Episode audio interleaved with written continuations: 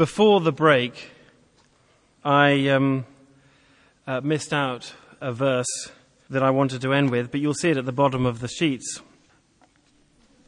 I don't know whether you're one of those people, I have got to be careful what I say here, but one of those people who like having books of the promises of Jesus.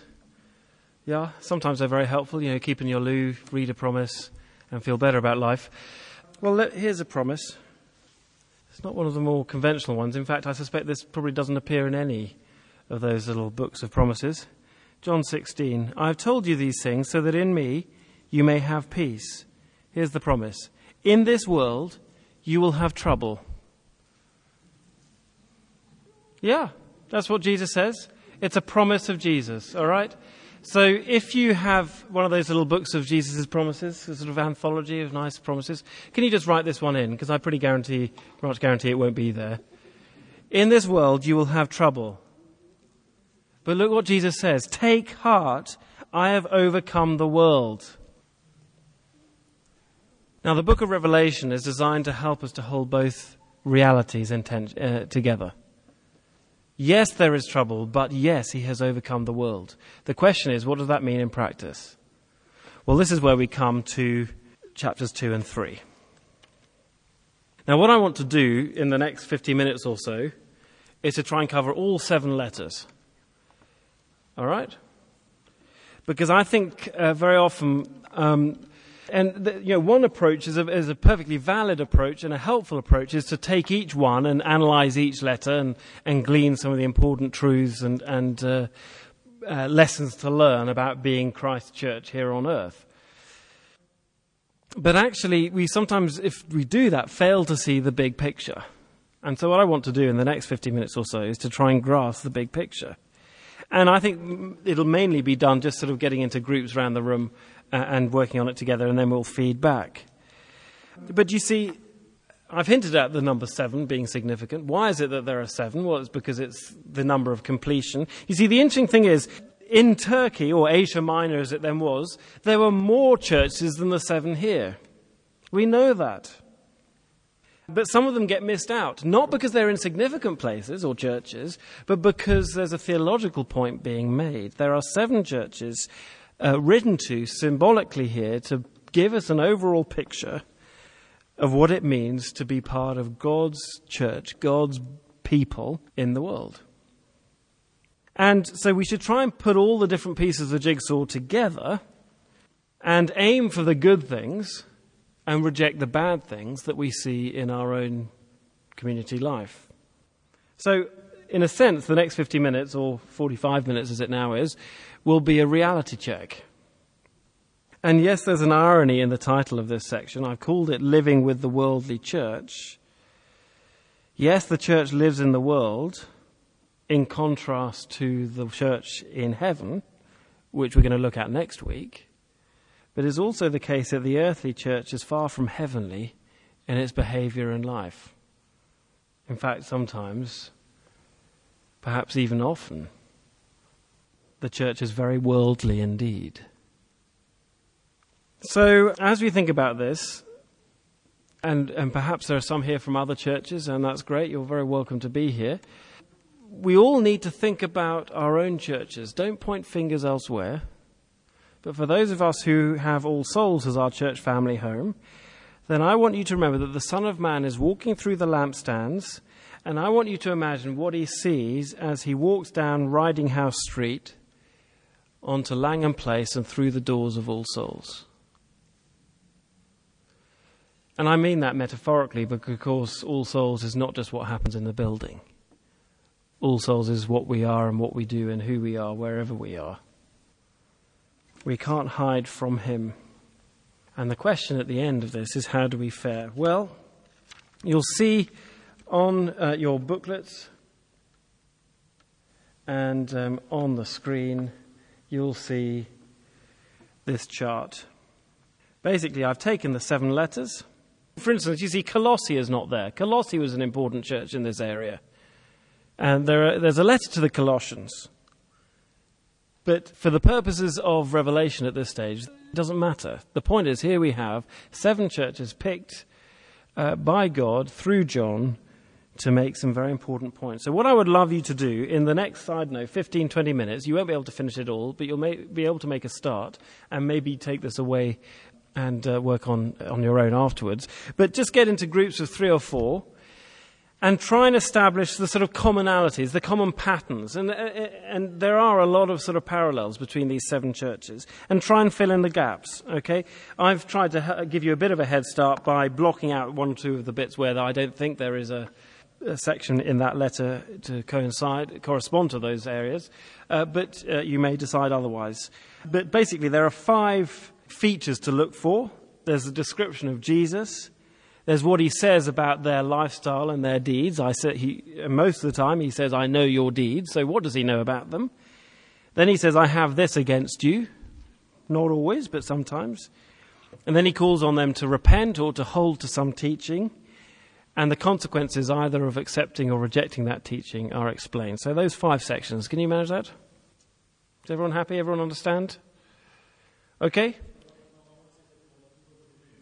Those are bits that I think that you will not find in those letters, but if you think I've got it wrong, you can write over them. Okay? Okay, groups of threes, fours, twos, fives, I don't know.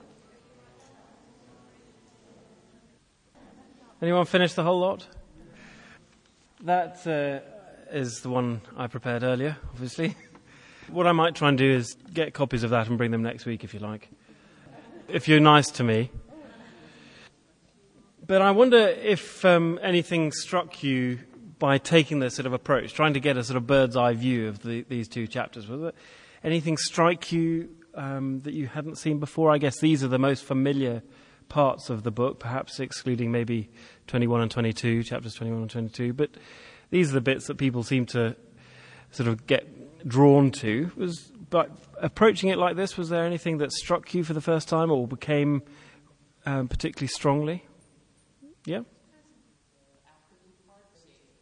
Okay. Sorry, the the goal bit. What was that bit? Mm-hmm. Okay. So, so there's sort of uh, pretty interesting language and imagery going on. Yep. Um, and where that's drawn from raises sort of questions, definitely. Yep. Anything else? Okay. Fine. Yep. Okay, so this pattern seems to work out in most of them, except for the ones I blocked out in blue. In case you didn't ha- hear that, uh, basically, th- th- there is a sort of sequence and a pattern. Yep. Jennifer? Okay, so so uh, by taking this approach, you do see a bit of a sort of roadmap for each one. Um, so there's something in that, yeah, Derek. Most of them, yep. Right. So, so there are a number of things that actually it, it takes someone with the eyes of the Son of Man in chapter one to be able to perceive some of the things. So, you know, you have the reputation of life, but I can actually see what's going on under the surface. Is that the sort of thing you were? Yep. Good. Anything else? Just from taking this sort of bird's eye view? Okay. I think that is true. When we start looking at them like this, you think, yeah, there, is a great deal of similarity. But then what we need to do then to begin to work out what the distinct things that each church is adding to our overall picture of what it means to be in Christ's body. So once we see the pattern established, what then we need to do is to try and work out well, what is the unique thing? What is the distinctive characteristic of each of these seven churches that helps us gain a bigger picture of what's going on? And I sort of tried to sum it up like this. Uh, which you can't really see, but you will see on the sheet next week when I give it to you. By the way, John Stott has, of course, written a commentary on chapters 1 to 3 called What Christ Thinks of the Church. And he takes this approach, trying to distinguish uh, between each church in terms of a sort of core characteristic of what should be there uh, present in um, an individual congregation or, or community. But uh, the, the, sort of seven virtues, if you like, is what I've tried to sort of outline it as from each one. So Ephesus um, it's love for Jesus that should be at the core, at the heart, and that's something that obviously ha- had gone wrong there. Smyrna, well, enduring persecution, that fits with what we've heard about John already in chapter 1. Pergamum, it's teaching sound teaching. sound literally means healthy. So, what is for health in the church? Thyatira, there needs to be an intolerance of evil. Sardis, well, there needs to be spiritual reality and vibrancy and fervor. Philadelphia, patient waiting. And Laodicea, humble dependence. Um, is just the way I've summed it up, but in a sense, you can have your own go and try and work it out yourselves. I didn't put that on the sheets. You can take that away and work it out for yourself, um, how you would try and sum up. But you see, the, the, the main aim, it seems to me, is that we draw together the different threads from these seven that they're not picked out at random, but they are sort of picked out as a group as opposed to a whole load of other churches that were in the area that he could have talked about. And so, what was it about these seven that when you put them all together, you find um, helps to understand what church should be? Well, I, if you turn over the page in your booklets, you'll see some of the things that I've sort of taken these elements and tried to sort of pick out some things to observe. What did you notice as we think about the assessor? In other words, the one who is walking around these churches, Jesus. Now, incidentally, someone asked me the question, what, what do we make of him writing to the angel of the churches. Well, angel literally means, angelos in Greek means a messenger. Um, and it can mean a heavenly messenger or a human messenger. It doesn't really, uh, you know, it just depends on context or whatever. And actually, it's unclear whether it's a spiritual heavenly being messenger here or it's just the pastor of the church. Either way, what is happening here is that Jesus is speaking through these people and angels unless they're one and the same thing, in order to communicate. But what do you notice about the way the assessor, the way Jesus is described in each of these seven letters? What do we learn about the assessor, who is, of course, Jesus? Did you spot any links or any sort of common themes going on here? He's alive, has authority, do you notice the, the descriptions? Go on. Right, that's pretty cool. But where's it from? Right. Do you see most of them take specific details from the vision of chapter 1 and apply them to the individual churches? Do you see? It's all in Revelation 1 terms. He sees, he speaks, he's sovereign, he is king. And this is the Jesus to whom we've already been introduced. Do you see? So, this is just yet another example of the point I'm trying to make over and over again, and that is that we've got to understand the Bible from the Bible, we've got to understand the book of Revelation from the Bible, and we've got to understand the book of Revelation from itself.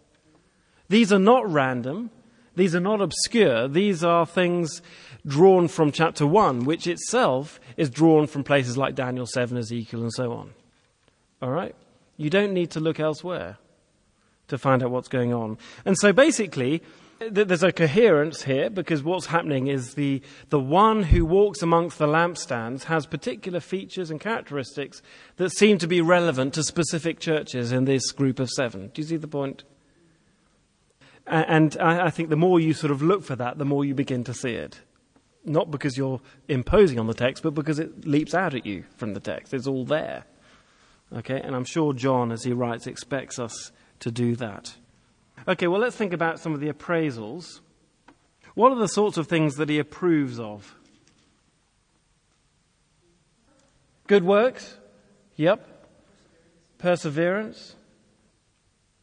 Perseverance in what particular context? I mean, we've talked about it, but let's just nail it. True to his name in the midst of persecution all right, facing acute hardship. One or two of these churches really are getting it in the neck. And you get sort of extraordinary language, don't you, of sort of synagogues of Satan and all this sort of stuff. But I guess those from those particular cities would have known exactly what was going on. And they would have been able to put faces to uh, and, and you know, specific memories to the things that get sent in this letter to them. Anything else? False teaching. Very crucial issue. It's fascinating, isn't it? Uh, I think it's true to say that every single letter in the New Testament, pretty much, is written as the result or to respond to some kind of false teaching or um, dodgy activity. In a funny sort of way, that should be quite encouraging. I know that's rather a perverse way of looking at it, but But the point is that false teaching is a reality and has been, ever shall be, ever since the beginning. We shouldn't be surprised by it, we should be alert to it. The problem is, though, as soon as you start talking like that, then you can encourage what I call heresy hunters, who are just out to find the latest and smallest and tightest heresy they can pick on and jump up and down on. Our attitude should not be just to be sniffing out heresy wherever we can find it, but we should be clear about what is sound teaching, healthy teaching, what is teaching that builds up the church, and sometimes that will mean having to refute error, however uncomfortable or difficult that might be. Okay, so there, there, are a number of the things sound teaching, perseverance and progress, good deeds. Okay, what about some of the things that get rebuked? Forsaking first love. Now, whatever that is, that's a pretty serious thing, isn't it? So, in other words, these people seem to be going really well at the beginning, but something's gone chronically and terribly wrong. Yep. Tolerate false teaching. The Nicolaitans, yes, these are friends who no one really knows who they were. And in a sense, I think in the providence of God, that's just as well. because I think it's alerting us to the reality of false teaching and groupings and sects and people that come along and, and rather than and just seeing that as a matter of principle and sort of generality, rather than saying, oh, well, we don't have people like them in our church because they've been identified so acutely as a specific thing. So we know that it leads to some sort of immorality and so on, as in fact false teaching always does, by the way. False teaching always leads to immorality in some shape or form. Anything else? Wicked deeds, yep, so turn it on its head, yep. Apathy prideful idolatry, even, and a lack of spiritual fervour. Now, we've got to be quite careful, I think, with some of this imagery, particularly things like, you know, neither hot nor cold, and lukewarm, and all this sort of stuff.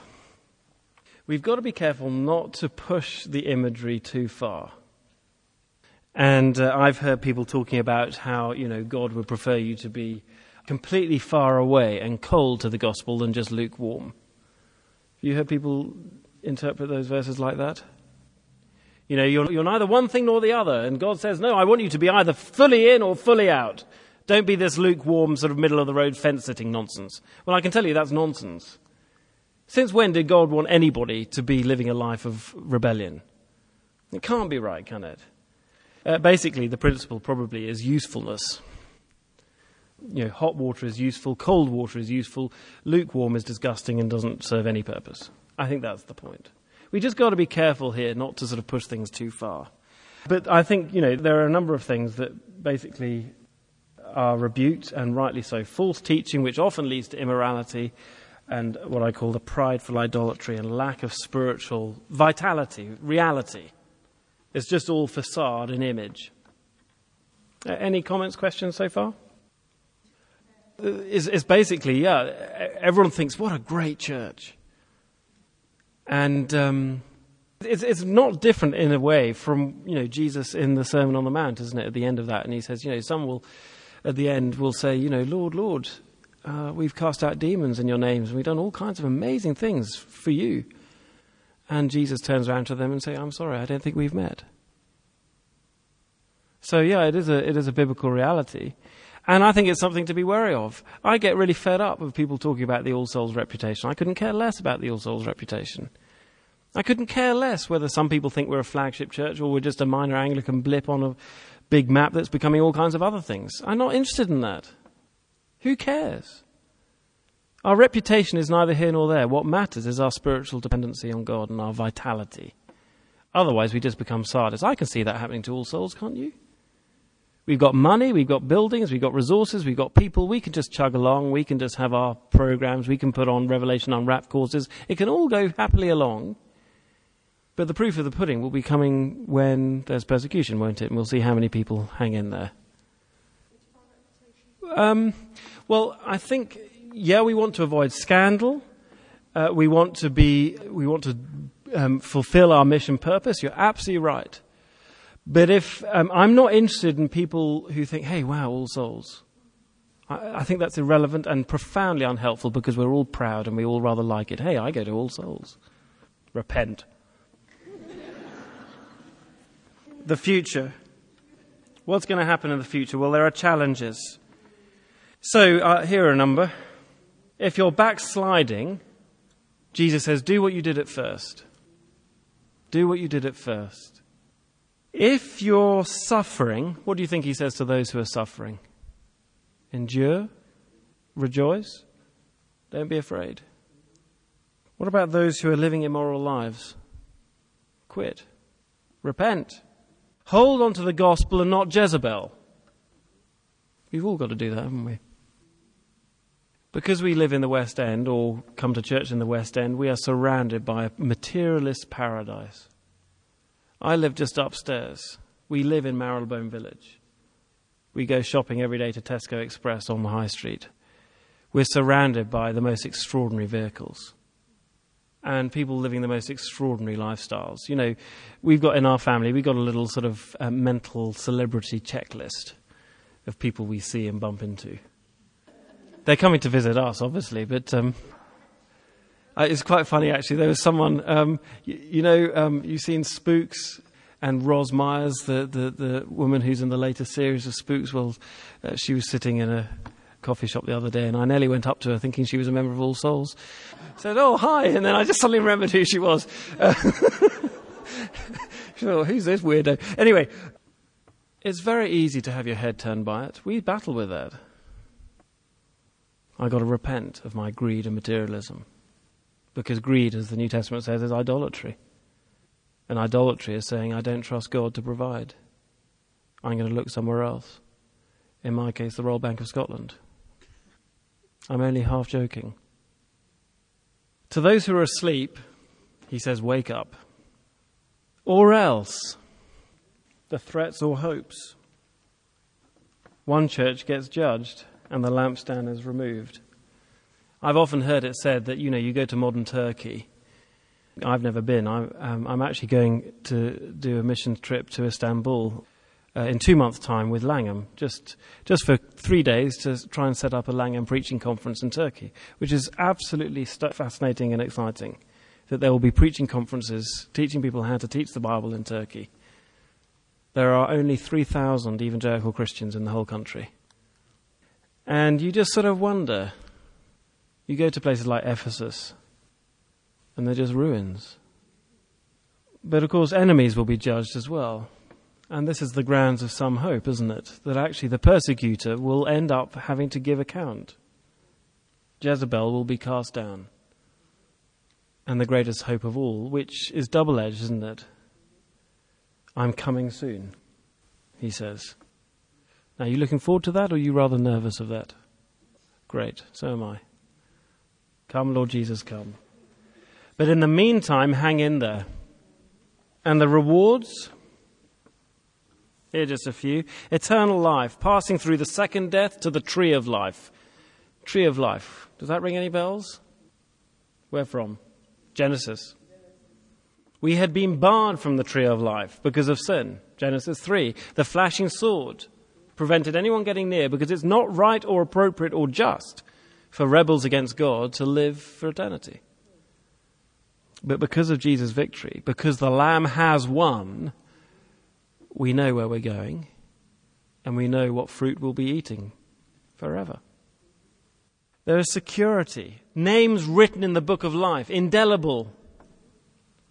You know, you can go to Ryman's and buy one of those sort of indelible marker pens but even after a while, you can scratch it off and it comes off, doesn't it? You can carve stone and it might last a thousand years. In fact, if you go to Rome, go to Rome and go to the Forum, which I have done, and uh, you can wander around the ancient Roman Forum, 2,000 years old, you can still read inscriptions, some just. But even those are fading as the stone crumbles. But this is written in the book of life that to steal some words from somewhere else does not perish, spoil, or fade. Or will be pillars in the temple, God's church, God's people. Absolute security, which is grounds for hanging in there. And then this business of wearing white, which is rather odd. It's not that, you know, suddenly you get the sort of Persil automatic out and give your clothes a wash. This is just you know, you, you get your clothes bright and white. You know, Daz Automatic has a nothing on this. This is absolute, spotless, impeccable, beautiful holiness. We've lost, I think, a sense of the beauty of holiness, haven't we? We think of holiness as something sort of restrictive or somehow crushing or depersonalizing, whereas it couldn't be further from that if it tried. It's about becoming who we really are, who God made us to be, becoming truly beautiful. I mean, you're all lovely, but you're not as beautiful as God means you to be. And then authority. This is the bizarrest thing of all. He gives authority to sit with Christ on his throne and have authority over the nations. It's not unique. That comes in various other places in the New Testament. But we will be joined with him and share with him in what he has. Incredible things. It's enough to spur you on, isn't it? So, all in all, we have a picture of the, wor- the perfect church in God's world. Boy, wouldn't you like to be part of a church like that? Well, my friends, my brothers and sisters, you already are. If you're in Christ. That's you, that is. Love for Jesus, sound teaching, waiting patiently, humbly dependent, holy, enduring, alive. Let's pray. Lord Jesus Christ, we bow before you as our King and Lord, our Judge, our Rescuer. We praise you for your amazing command not to be scared. We praise you that you have the keys to death and Hades, that you've opened the door, that you were dead, but now you are alive now and forevermore. We pray, Lord Jesus, that you would help us to be the people who overcome, who hold on to what is good and true, who turn back from what is wrong, who wake up when we feel sleepy, people who stick with you. For your glory's sake. Amen.